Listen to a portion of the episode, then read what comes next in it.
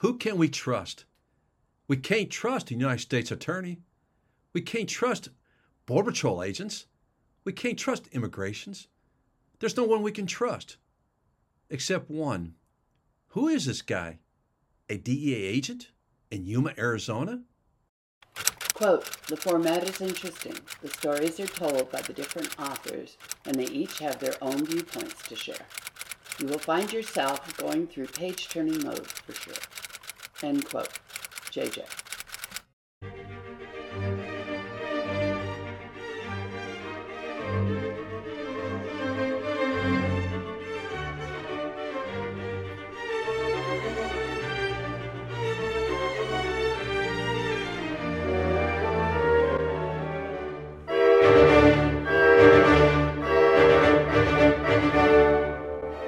Evil men don't understand justice. That's the focus of this podcast series. This is the final episode for this season. In this episode, Larry and Randy are going to share about the relationships they built for the three of them. It was an unusual and effective situation where the PIs and Larry were able to investigate their separate cases. A lot of agents in law enforcement don't have a close relationship with private investigators. They just don't because the things they do and how they get their information. I kept my eyes closely on the PIs at first. I learned quickly that these were good people. I learned how to trust them, and they learned how to trust me. They were finding so much corruption at the border in Yuma that they didn't want to deal with anyone. They had to go through another agent out of Las Vegas. He's the one that found me that was working the mirages and he could be trusted. I need help. I need help to target these corrupted cops. I'm not getting the support from my agency or any other agency, not even from the FBI. No other agency is going to work with me because of the corruption. But then I had two PIs, Jeff Pearce and Randy Torgerson.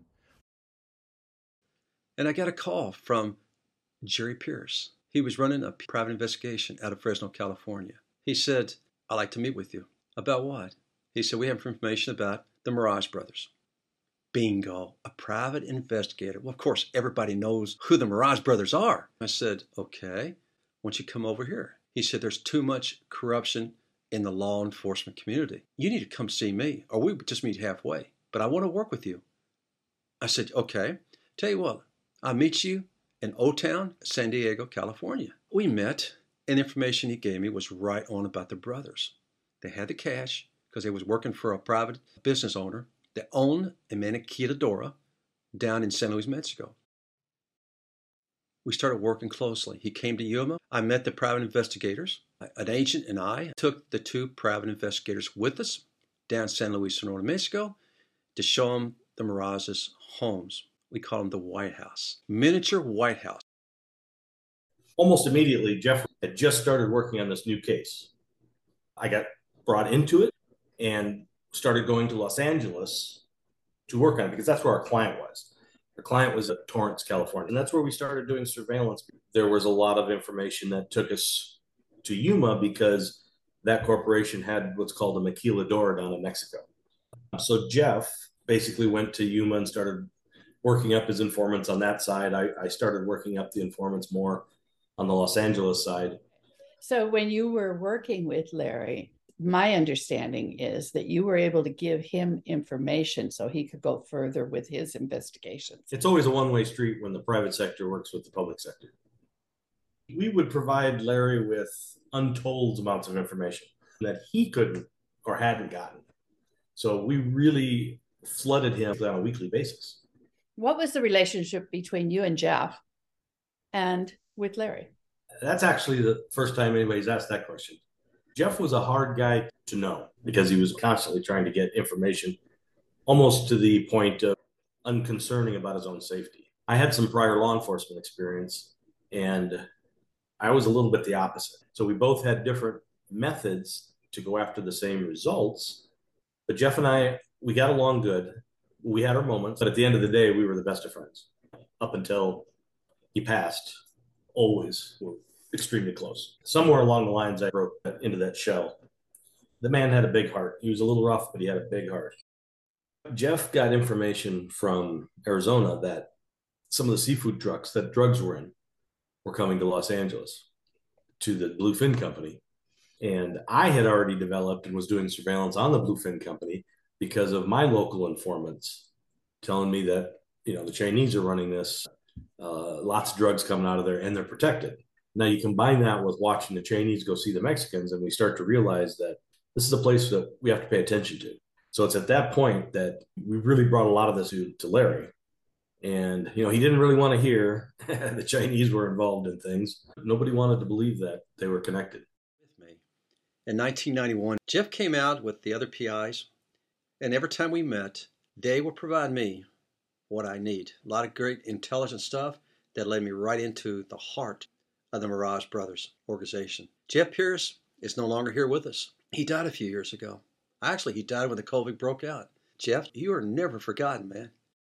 I got to mention these two guys. They didn't want to work with anybody out there because of corruption.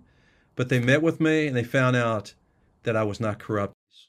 In our relationship, they told me they were afraid that I was going to get killed by corrupted cops. These PIs that I became close with, they were going to lose their life because they weren't working for DEA. All they did it gave me information. Once I verified that information, and if I think it was a threat, danger to their lives, I would tell them to be careful. I didn't give them advice because they were not working for me.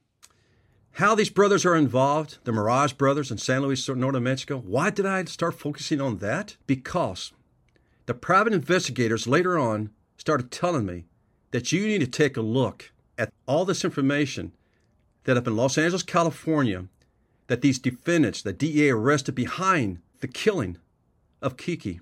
And sure enough, all the pieces start coming together, the pieces like a puzzle. It was going right into the Mirage organization's home. The brothers knew. They knew what happened in 1975 with Ron and Don, and they knew what was happening with Kiki Camarena. Nothing happens when there's an agent, DEA, or a federal agent, is been kidnapped, tortured, and killed everyone is going to know about it. This is the end of this episode of Evil Men Don't Understand Justice.